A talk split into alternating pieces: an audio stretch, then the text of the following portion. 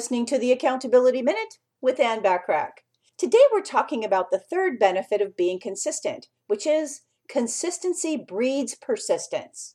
If you want to be successful, you have to learn to be persistent. Some people don't have it in them to keep moving forwards after experiencing failure.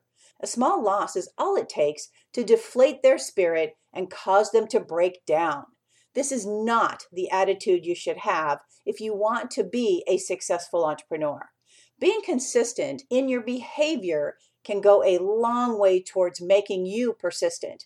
Failure or triumph, you will keep pressing forward. Tune in tomorrow for benefit number four of being consistent. In the meantime, want more from me? Subscribe to my business success tips and resources blog by going to accountabilitycoach.com forward slash blog. Thanks for listening.